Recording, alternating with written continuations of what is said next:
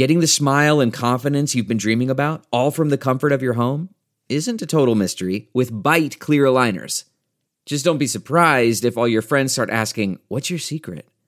Begin by ordering your at home impression kit today for only $14.95. Byte clear aligners are doctor directed and delivered to your door. Treatment costs thousands less than braces, plus, they offer flexible financing, accept eligible insurance, and you can pay with your HSA FSA.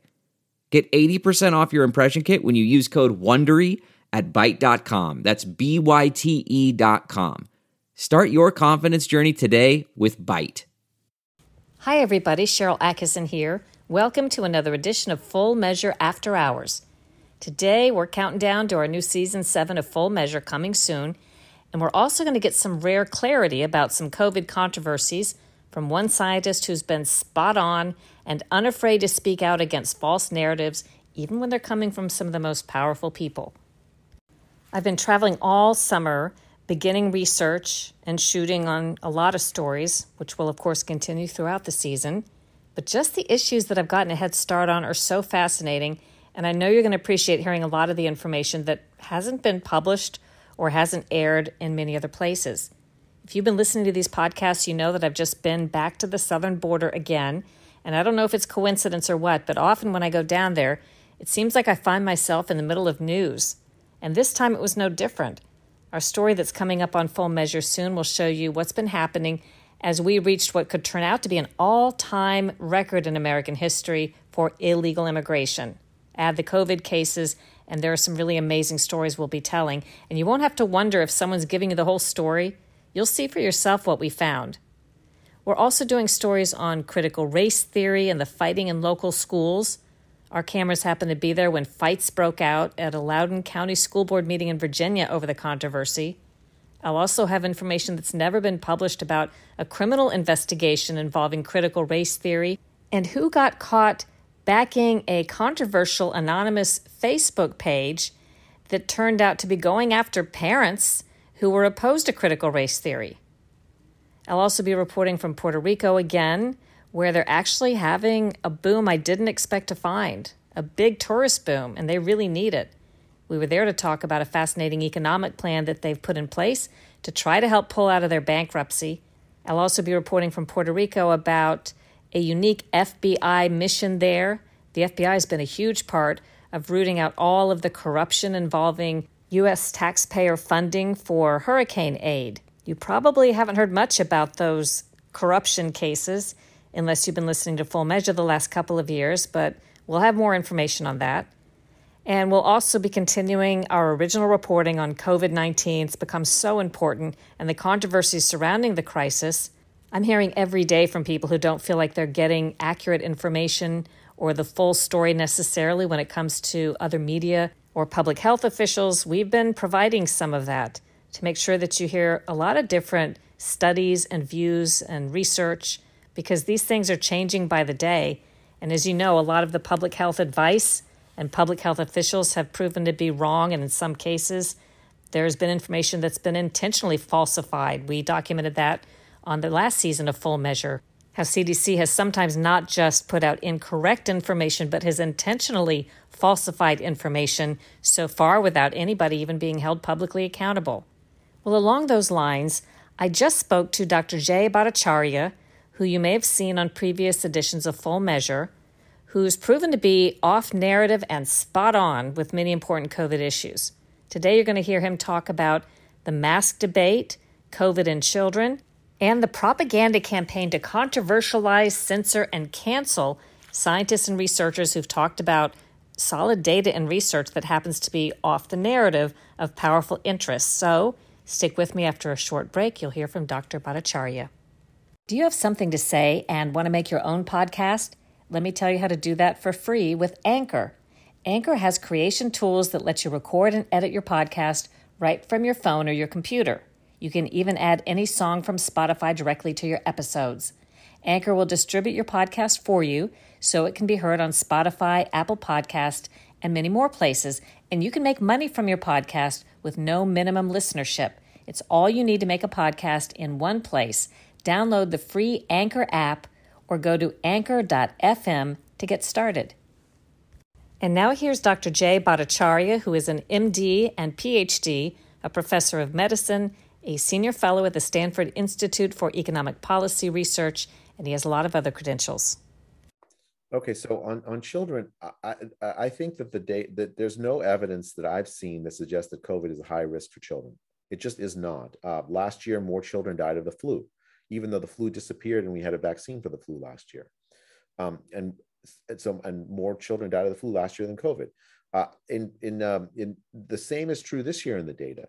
Now, what has happened with children is that there's a, there's a virus called the respiratory syncytial virus (RSV), and that mostly disappeared last year in in, uh, in around many parts of the world. That's actually quite dangerous for children. Not that doesn't really harm adults, but it's really quite dangerous for children you had a year where children weren't exposed uh, to it and now they get re, they get exposed again or they get exposed for, for the first time when they're a little bit older uh, they're immune naive and you actually get bad reactions to it and so i think a lot of the hospitalizations of children have to do with the lockdowns we uh, protected them against rsv by keeping them at home keeping them away from their friends um, their daycares and so on and now they're now they're getting exposed to it uh, with with sort of deadly consequences. I, I, I think this is a lockdown harm, uh, the, the, the the the explosion of RSV cases.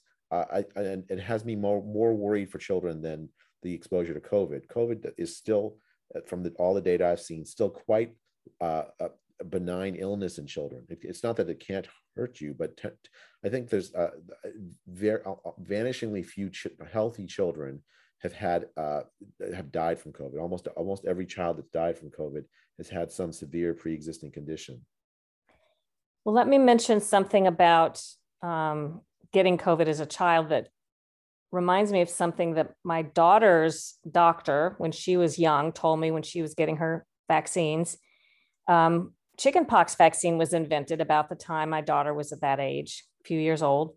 And the first year it was out, it wasn't required at school her doctor said, I'd rather her get chickenpox than have the vaccine because the vaccine may not last very long.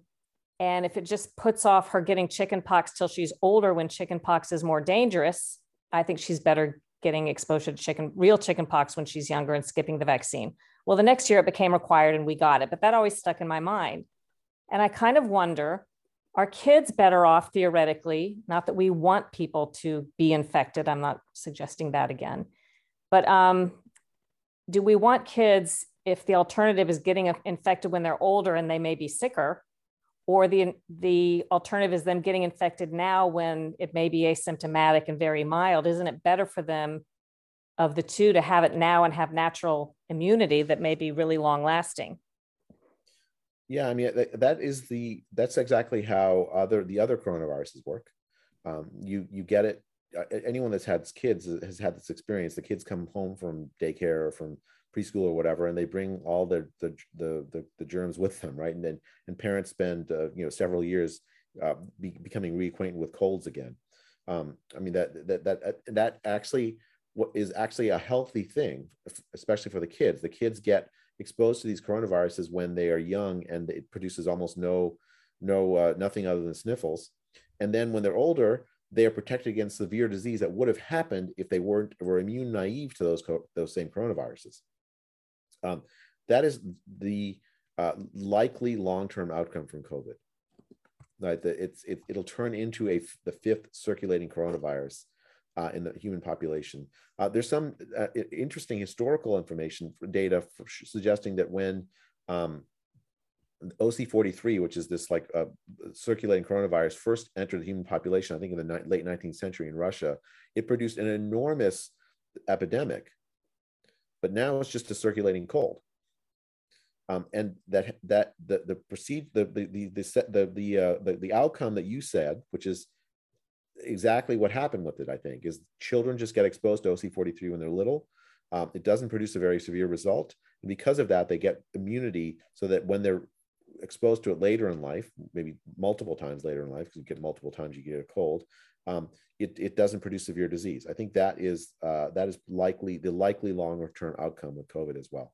Well, it makes me wonder if if people think they're supposed to keep their kids from getting exposed at all, by wearing masks, keeping them isolated, and vaccinating them with a vaccine that doesn't last very long, are you just making it where their immune systems eventually when they do get exposed down the road if they can't stay unexposed for the next you know 70 years that they're going to get hit harder or that it's worse for them at that point I mean, I guess I'd worry more about that, Sharyl, if, if I thought that the that all these interventions like masks and, and lockdowns were particularly effective at stopping disease spread. And as we've seen it, they, they really aren't. Um, I mean, short of like draconian things like what New Zealand is doing or whatever, China did, you know, locking people in their house, um, most of these interventions are not particularly effective. People will get exposed whether we want to stop it or not. Something sticks in my mind I wanted to get your comment on about isolating at home. Um, when Governor Cuomo, one of the last news conferences he gave, he gave that was carried on national television in the spring of 2020, he announced that a really large percent, vast majority of cases in the hospital for COVID at that time were among people that had reported isolating at home or were in a congregate setting like nursing home. And he said, We're going to have to figure out why that is. And he noted that it was not homeless people, it was not people living outside and being outside.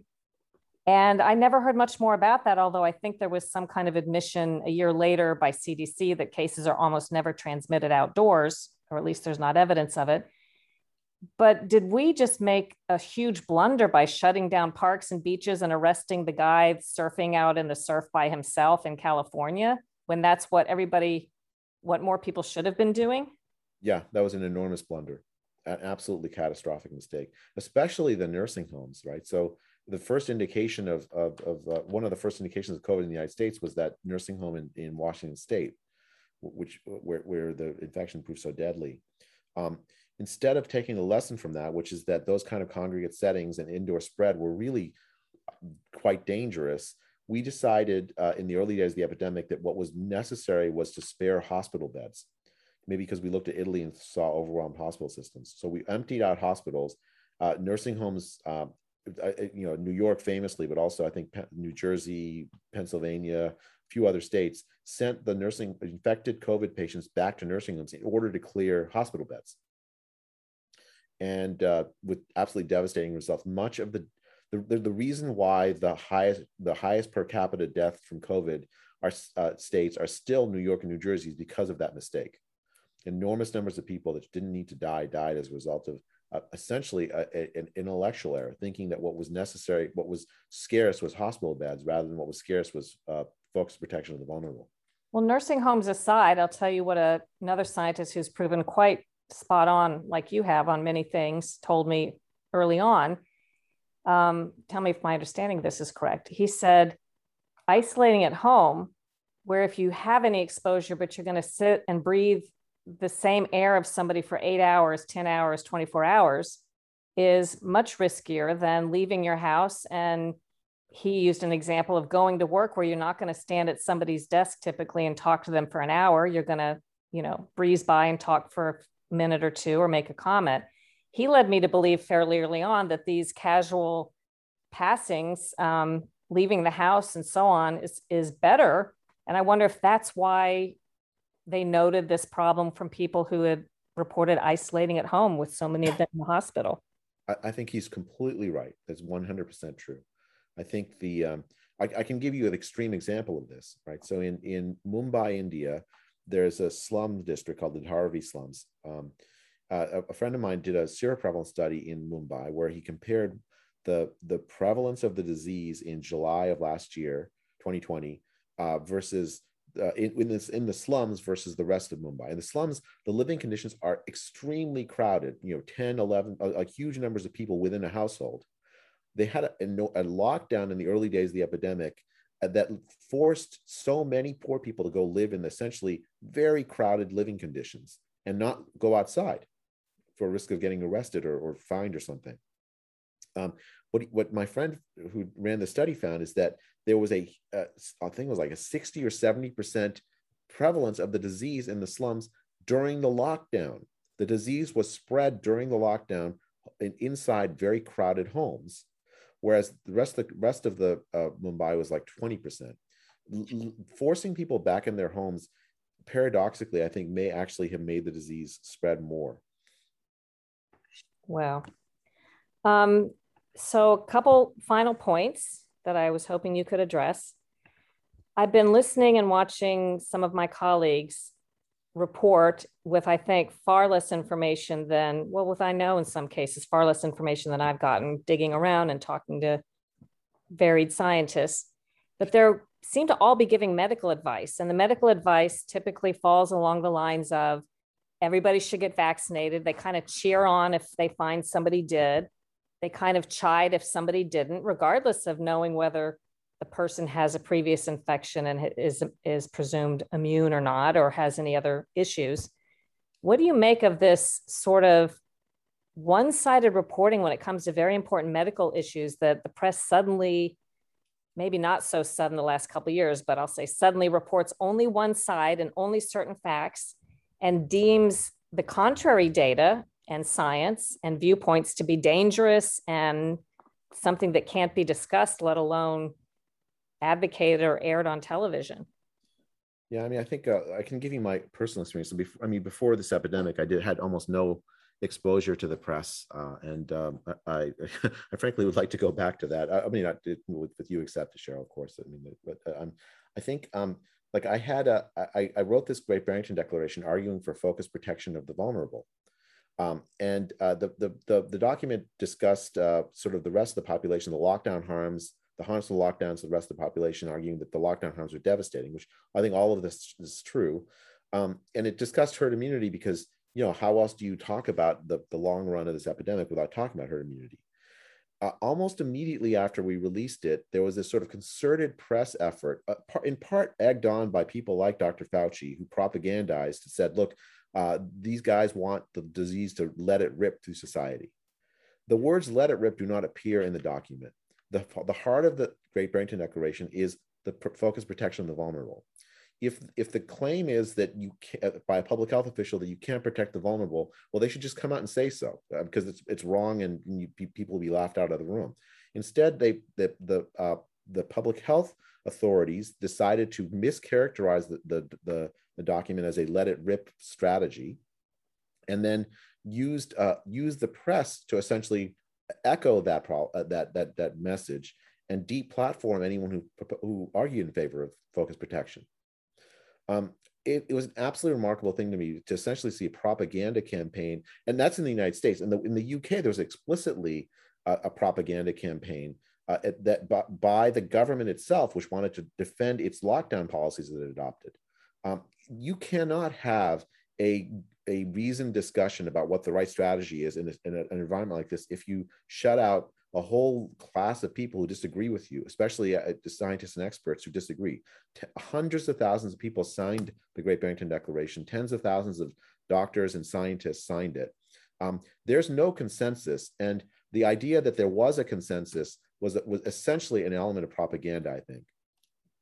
Well, I've written of this in books, and I've done stories about this, talking with other scientists over the years. This certainly may be the most blatant example of scientists being controversialized and deplatformed for simply having data and viewpoints that differ from the narrative but it's it's not the first time. I, I guess when i started covering getting assigned to cover medical issues when i was an investigative reporter at cbs news i knew nothing of this but i quickly learned that when scientists go off the public health narrative they have their grants pulled from them so they can't have funding.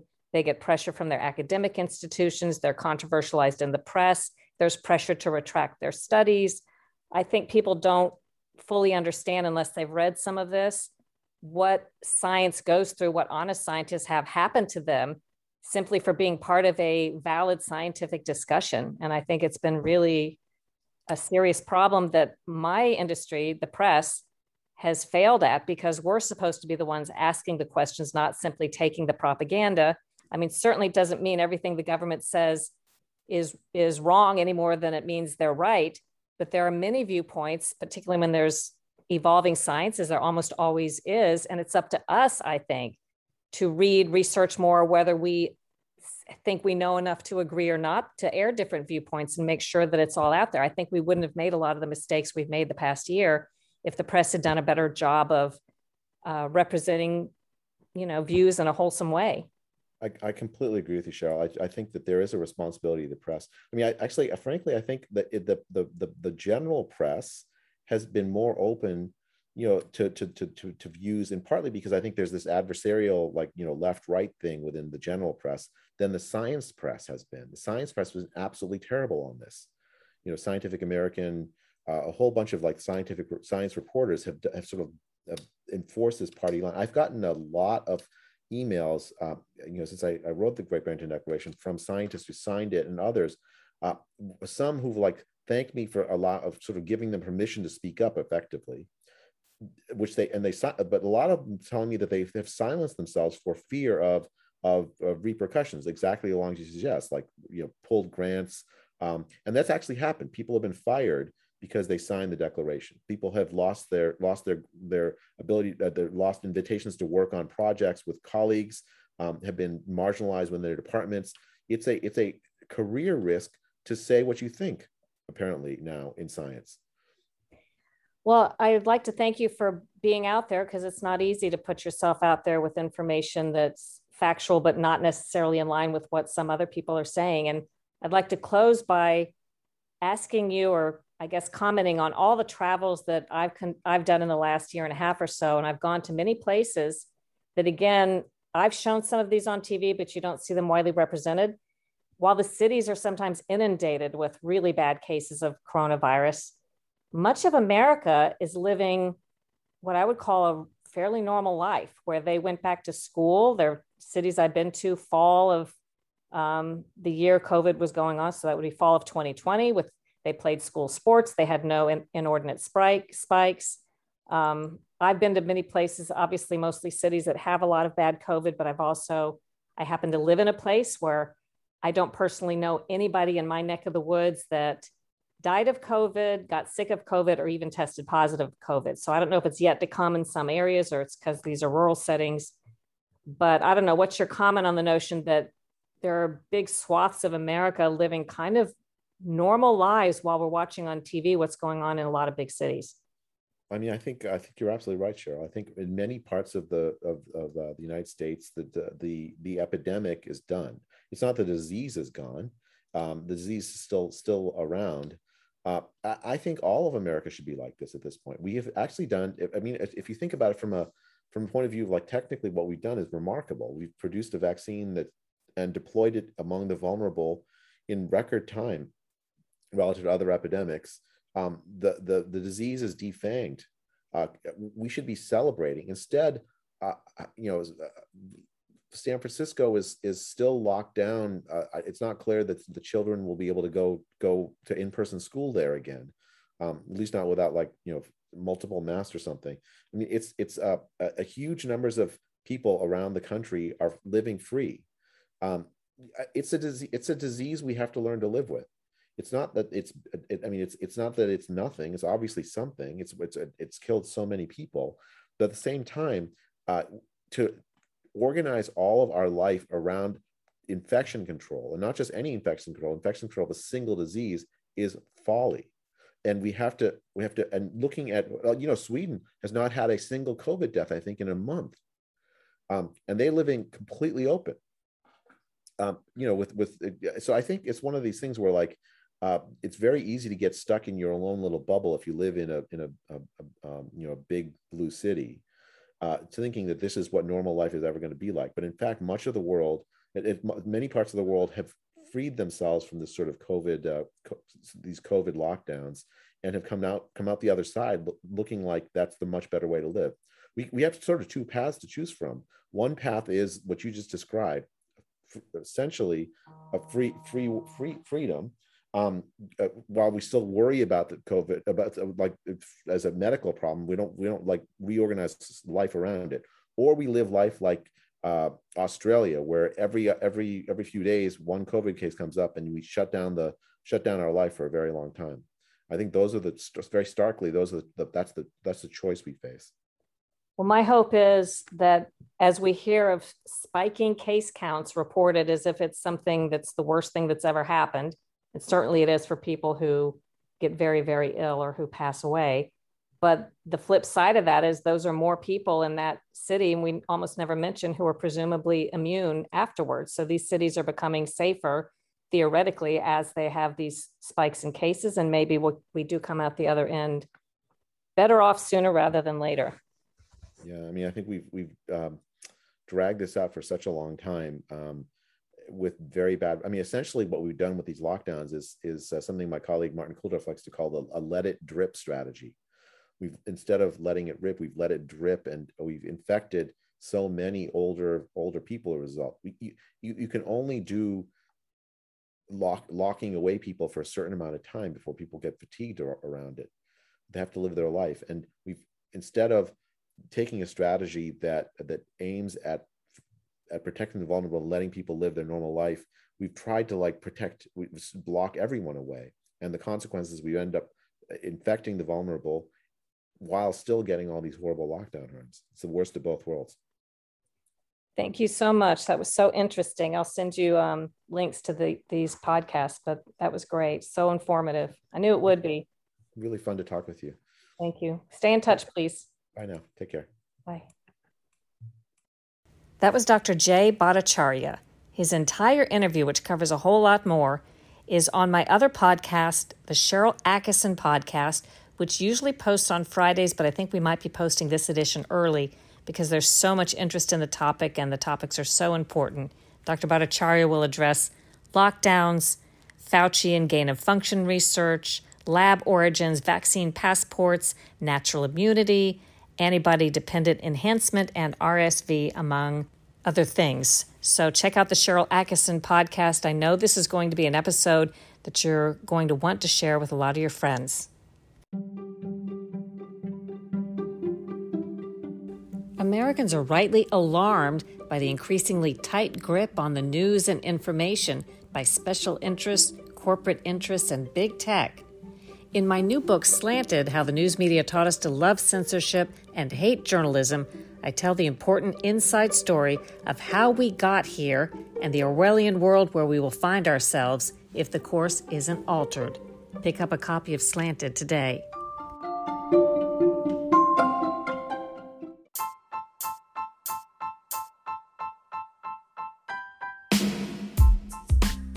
Hope you enjoyed today's podcast. Don't forget to subscribe to Full Measure After Hours, leave a good review, share it with your friends. Also, check out my other podcast, the Sharyl Attkisson Podcast, for more interesting off narrative information on all kinds of topics, including that which is otherwise considered untouchable or censored. All summer long, we'll be airing the best of Full Measure while I'm researching and reporting and shooting news stories for Full Measure Season 7 starting in September. You can watch Full Measure on TV. Go to SharylAttkisson.com and click the Full Measure tab to see the listings to find out where Full Measure plays near you on Sundays. You can also find us anytime by downloading the app STIRR, S T I R R. You can catch that live on Sundays or you can see replays whenever you want to. STIRR also has other things like movies and local news and other cool programs, all free.